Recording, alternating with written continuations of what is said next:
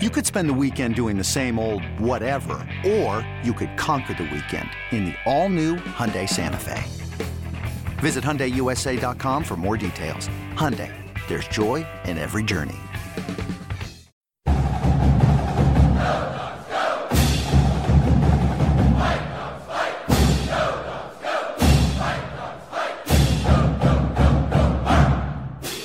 I'm Kim Grinolds of Dawgman.com with Chris Fetters. Another practice in today on a Friday out. Uh, practice actually today inside Husky Stadium, not on the East Field. Weather kind of a little bit overcast, temperature probably in the high 50s. And uh, for those uh, planning on coming to practice on Saturday, gear up. 80% chance of rain, and when it rains next to the lake and the wind kicks up a little bit, it can get cold pretty fast. So make sure if you're coming to practice on Saturday that you do actually gear up. But you know, kind of a shorter practice today with uh, looks like almost entirely focused on the two minute drill today, Chris. Yeah, I mean this is very similar to what they did a week ago. You know, this was a this was a non full pads practice. It was just you know pads and shorts. Um, basically gearing up and getting prepared for a, for a bigger scrimmage on Saturday, which is what they did last week. So today's practice was probably what 90 minutes, um, like they did last week, and it really honed in on a ton of two minute situational drills, almost always starting from the offense's 40, going toward the you know defense's goal line. Some situations they just had to, to get in position to try to kick a field goal. Sometimes they were down seven, they had to try to score a touchdown. Um, so there was a ton of situational work. Jimmy, this is the stuff that Jimmy Lake says he loves, and um, there were certainly a lot of fireworks today. Even though it was not a full pads practice, it was fun to watch, and it, it just seems like when these situations come, Kim, especially in the two minute when the clock is ticking and they know that they have to really just go, go, go. Um, this is when the competition gets really bumped up a couple notches, and you can see who's coming in prepared and who's struggling quite a bit they don't leave any details uh, out. They were even practicing spiking the football. Oh no, for sure. They were spiking everything. They were spiking getting the ball and having the receivers, you know, take a knee really quick. If they, you know, if they were past the first down marker and they needed to, you know, they needed to keep clock, they were getting down on their knees. They were they were doing whatever they could to stop the clock. And you mean like what the Wazoo receivers did in the Apple Cup? when they didn't need to?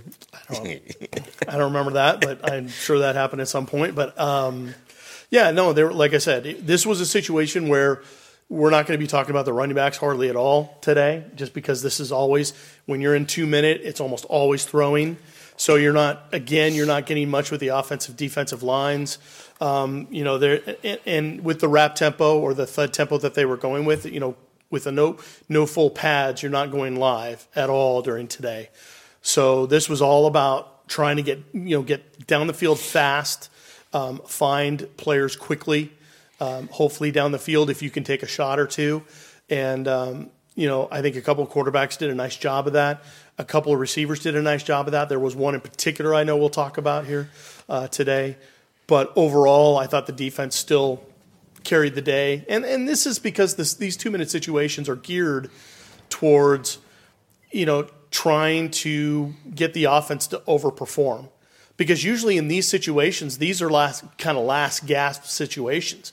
I mean, when you have to go 60 yards to score a touchdown, you only have a minute to do it. You know, you're under the gun, and and the pressure is all on the offense to get this done. Well, there again, you know, offense is trying to accomplish that, but the defense is also trying to accomplish, you know, stopping them from doing that. And we saw a lot of the two high safeties, the two deep safeties, and it seems like the only thing that was open was underneath, then anything other than those underneath routes uh, became a little treacherous for all of the quarterbacks. Right. And again, being two minute drill, you know, they didn't have a full two minutes. I mean, I think the most that I saw in any period that they did, and again, what was interesting about this too, Kim, is that they not only did the live uh, or the, the stuff during the 11 on 11 team sessions, but they also tried to do some situational stuff during their seven on sevens.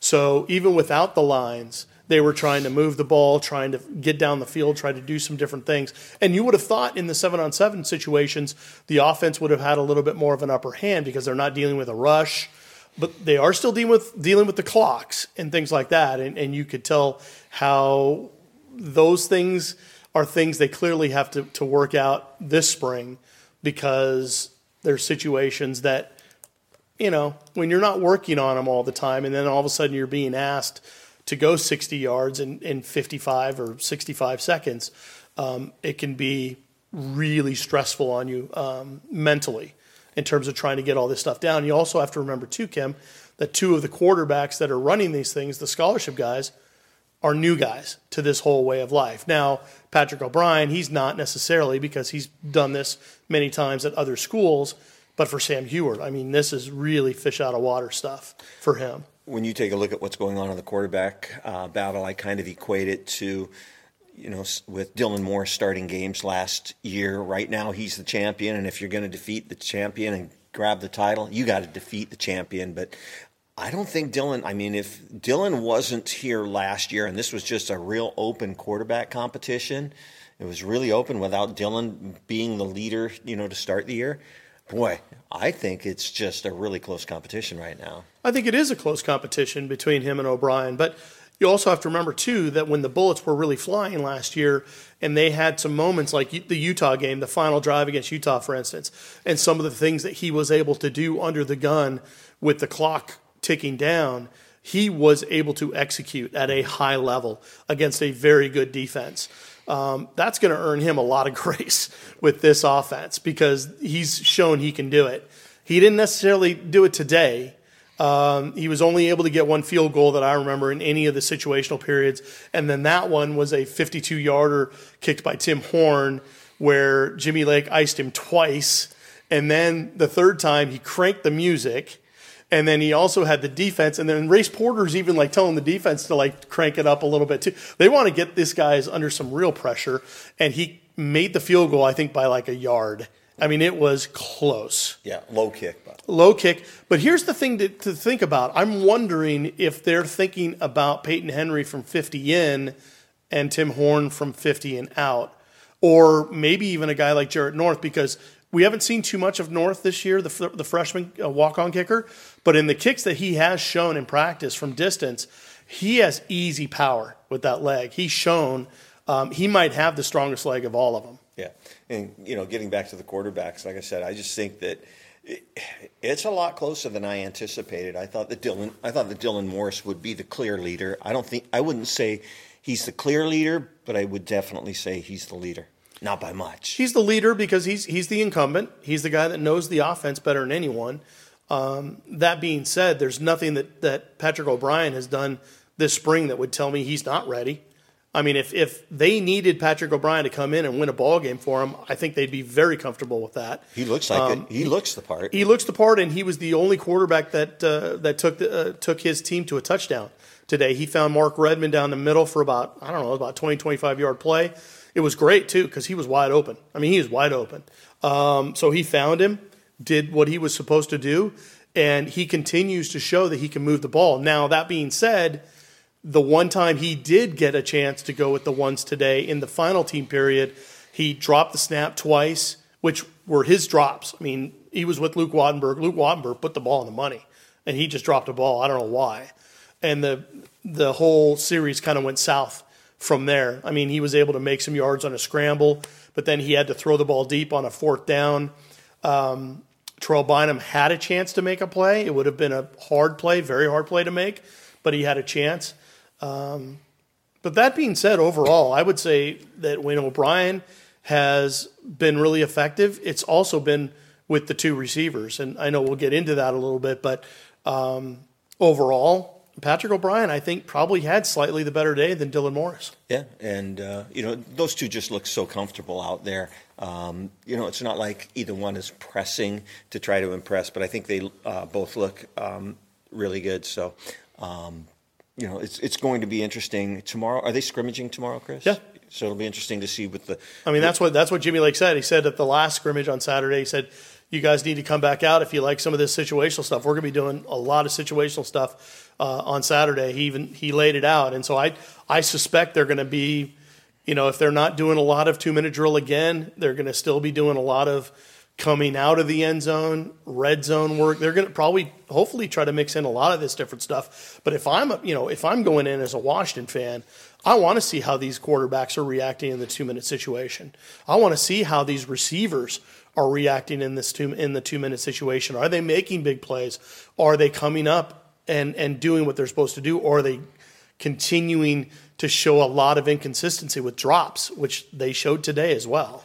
Sam Huard continues to struggle, and uh, you know, it's just I know some people when they hear that kind of thing, it's you know automatic panic button. It, it's time to push the panic button, but you just got to understand. Sam was in high school three weeks ago, and he's doing a lot of adjustments. And did he have more interceptions, or did receivers drop more balls today for him? It just it was both, but it was it was. But the bottom line is, if Patrick O'Brien wasn't here, Kim, there there people have, would have every reason to be in full blown panic because if it wasn't for Camden Sirmon throwing a pick to Ben Hines, which it was a great pick, by the way. I mean, it was a big stretch over the middle, and Hines just came up and snagged it. Defense loved it. It was right in front of them.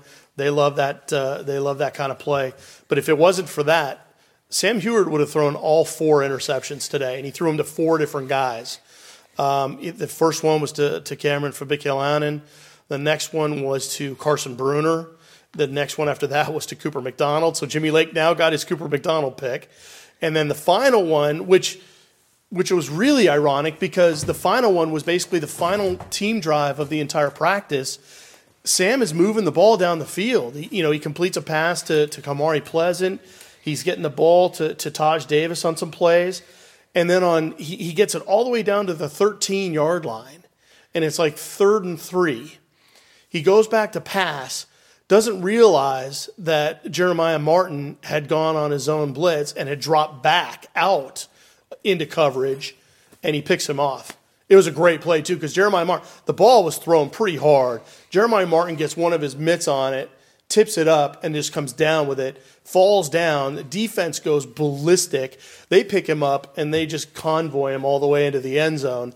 Uh, and that was the practice. And it kind of really, it summed up Sam Huard's day in a nutshell. Well, it just seemed like when Sam did make the right throw, did make the right read, and delivered the ball on target, guys weren't catching the ball. Well, and keep in mind, yeah. these are these are not top of the roster guys that were dropping the ball, except for Devin Culp. But he was getting drops by walk-ons and stuff like that. Well, but he was also getting drops by guys like Racanelli, and that's that's disappointing a little bit. But the bottom line is he was struggling a lot early with overthrows and he had had so he had a couple plays that he knew were open and could have completed. I think he had one to Quentin Moore that would have been a nice completion. Um, he he he was in space, he was open, and he overthrew him. And that I think that was maybe right before the pick to to Bruener. Yeah, the one the one where over the middle, it almost to me where he it looked way overthrown. Yeah, that almost looked to me like somebody on the line of scrimmage got a fingertip and caused that thing to sail a little bit more. Yeah, I know the one with yeah the Camp Fab one was definitely a big overthrow too. Um, but yeah, th- th- these are situations where you can already tell, and I, and I mentioned this one of the first practices when they were on the East Field, where guys like O'Brien are, are taking Huard by the shoulder and just saying, you know, th- this is what we're doing. This is what you can already tell those guys are really trying to bring him along and it's one. Of, this is going to be one of those practices, Kim, where he's going to need a real, um, you know, he's going to need some shoulders to lean on and and to explain what's going on so that he fully understands. But you know, the the thing about it is, Kim, this is when you want him making these yeah. mistakes. This is when you want him, you know, trying to drink the water through the fire hose. You don't want it to be in the fall. You want him to be learning all this stuff now, so that by the time he's in the middle of fall camp you know, like this time, you know, three, four months from now, we're sitting here going, yeah, remember that day when he had four picks in spring?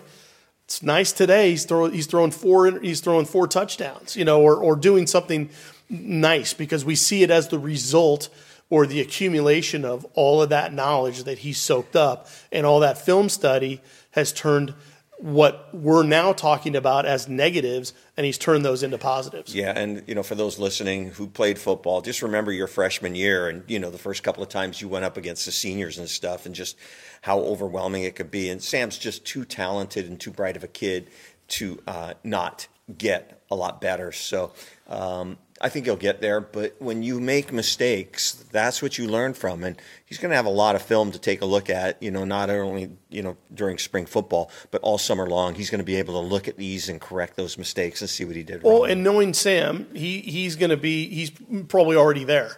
He's probably already watching the film, and they're him and, and Donovan are, are already breaking it down and figuring out what he needed to look at or what he didn't see or what he didn't key off of. Like again, like I said, that zone blitz, we've seen it many times where the outside linebackers they may look like they're coming on a rush, they'll drop out and maybe one of the inside guys goes on a blitz. Well, he clearly didn't read the key with with with um, Jeremiah Martin and it's not often you see that a guy like him, 6'5", 265, uh, you know, five, ten yards down the field in pass coverage, but there he was. He popped up and he made a heck of a play. It was really athletic play. Yeah, the one thing about Sam, you know, in my dealing with him, that you know, and talking to those surrounding him, I, I don't want to say he has OCD, but he sure seems to have some of those tendencies where he's not going to let go. I mean, he's just not going to let go of these mistakes. He's going to grind it, grind it, grind it, grind it, grind it, and then grind it, grind it, grind it.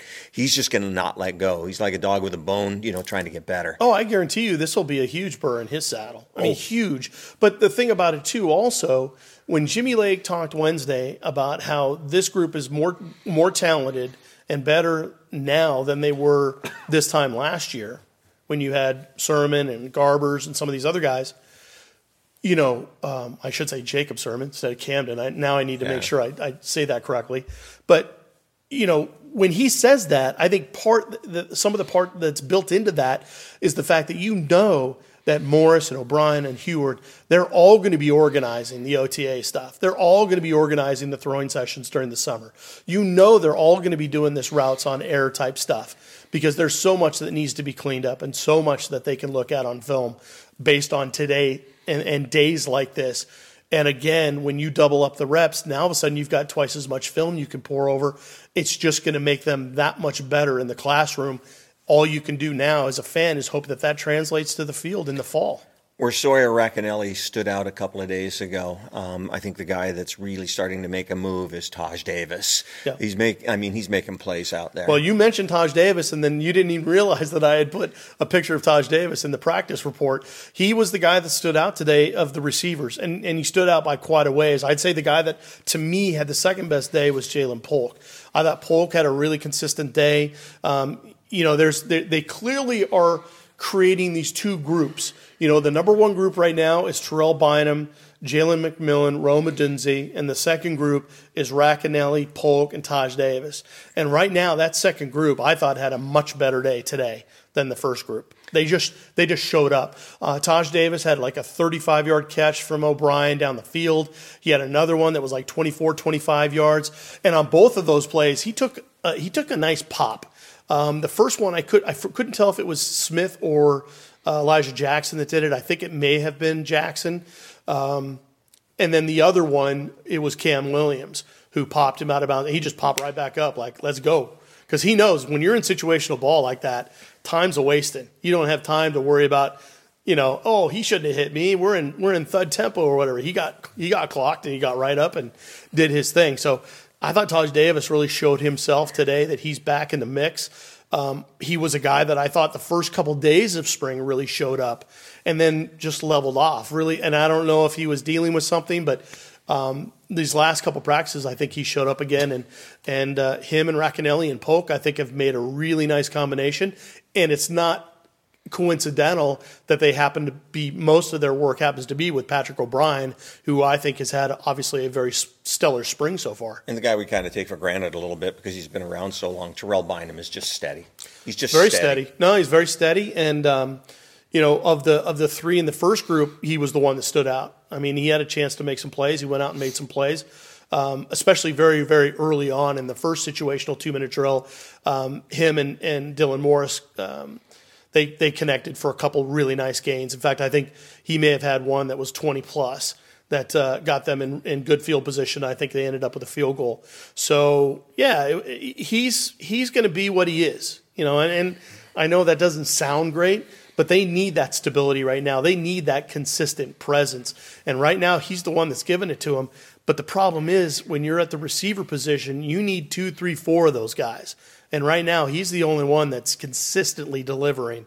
They need Odunze to, to step up. They need McMillan to step up.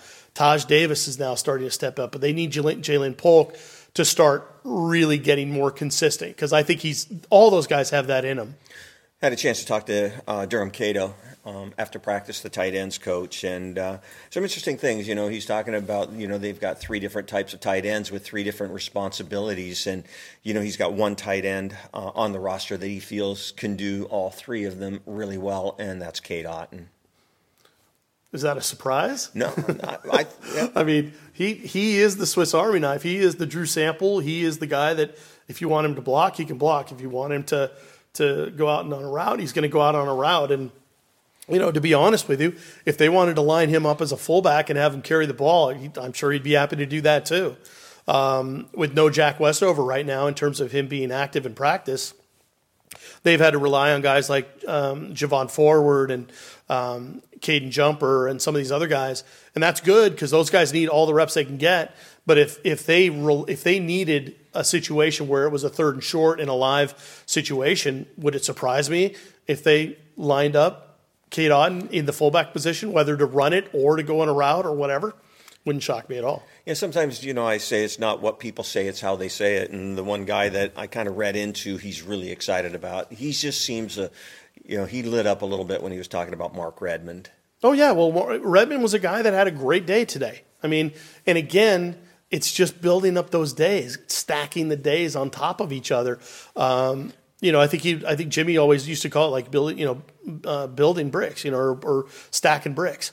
You know, these guys need to keep stacking bricks, and you know, for the young guys, they stack the brick, and then all of a sudden they kind of, oh, wait, I forgot the mortar. I, I need to take that brick off so I can put this here, and then I got to come back and I can stack another brick. So there's always kind of the one step forward, two steps back. Sometimes with the younger kids they need to they need to get in the habit of showing up consistently for practice every day. Um, but you know, Mark Redman be the first to tell you. All I do is watch Cade Otton to know what I need to do, and all I need to do is make sure I emulate how he attacks practice and how he approaches everything that he's doing in all the periods that we're involved in, and I will be just fine. And that's that's the nice thing about it, you know, because Otton learned from Sample and and and guys like Hunter Bryant. And and so now these guys are going to learn from Otton. And when they get to his position, then the younger younger guys are going to learn from from those guys. It just it's how it's perpetuating and it's the development part of this whole thing, Kim, that is the reason why Washington is on a successful track right now. Also had a chance to talk to, with Terrence Brown, the defensive backs coach, and uh, I asked him how good Trent McDuffie was, and he kind of laughed and said, "I think we all know the answer to that." But uh, you know, he pretty much said that you know Trent. They know what they're going to get out of Trent. They know he's one of the premier defensive backs in the country, so they're trying to get the other uh, the younger guys more reps. And Trent's acting more as that big brother and getting you know a lot of information to the younger guys. But uh, yeah, we just haven't noticed a lot of Trent Trent McDuffie this camp. No, you wouldn't, and you wouldn't. I mean, it's they're just not throwing his way when he is out there. It's the same as Byron Murphy a few years back. Um, there's absolutely no need.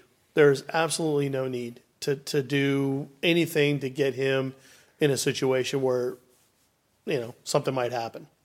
We've seen it with Zion. And, and so, yeah, you just, you, you just, if there's one or two guys that you can put cotton wool around and, and just not worry too much about spring, he's one of them. With the fact that they've gone live means the running backs are getting a lot more live reps. But typically, it'd be the running backs that you just pretty much put in the bubble wrap and not worry too much about. But if there's one guy that it does feel like they're kind of actually going out of their way a little bit to protect, uh, Trent McDuffie seems to be that guy. Yeah, it's just kind of yeah, he's good. Yeah, he's good. and is anybody gonna say no? No, no, no. They got him back there returning punts too, which is pretty exciting because um, excuse me, he's pretty dynamic back there. Absolutely. No, him and Kyler Gordon are, are, are really good players back there. And they've got some of their safety punters or safety catchers, guys like Davis McMillan, some of those other guys too. But um, it'll be interesting to see how they approach it. But I think Trent McDuffie is certainly the number one returner, Any, returner. Anything we haven't covered? No, just that I, I encourage the fans if you haven't gone out and gotten tickets for Saturday's scrimmage, go out and do it, especially if you enjoy that two minute stuff. Because I think again, to to repeat myself, the two minute stuff I think is when the competi- competition just gets raised a notch or two, and these guys really get after it. So that's what I'd watch. Rain gear. Bring your rain gear. So, um, last minute thoughts, just uh, overall. No, that's it. I mean, I just like I said, I think it was a lot of good situational work, but um, it was all two minute drill today, and I just posted it on the on the practice report today. So take a look at that, and uh, hopefully we'll see a lot of people out here tomorrow. And we live in Seattle. Rain's no big deal. Yeah. Keep your eye on the basketball board. There could be some stuff popping on that here pretty quick, hopefully within the next couple of days. Could be a week, but uh, we'll see what happens on the basketball front. But keep an eye on that. Four more scholarships yet to fill, and an assistant coaching position yet to fill. So, uh, just a reminder if you're looking for those daily updates as well as those breaking news alerts, Send us a note, huskystadium at gmail.com, subject line newsletter. We will get you hooked up. For all of us at dawgman.com, I'm Kim Grinolds along with Chris Fetters. Go Dogs.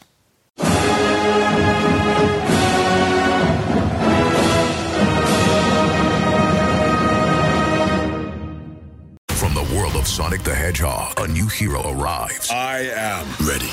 Is there anyone stronger? No. Tougher? No. Funnier? I do not make jokes, I make warriors. Knuckles, now streaming only on Paramount Plus. Yes!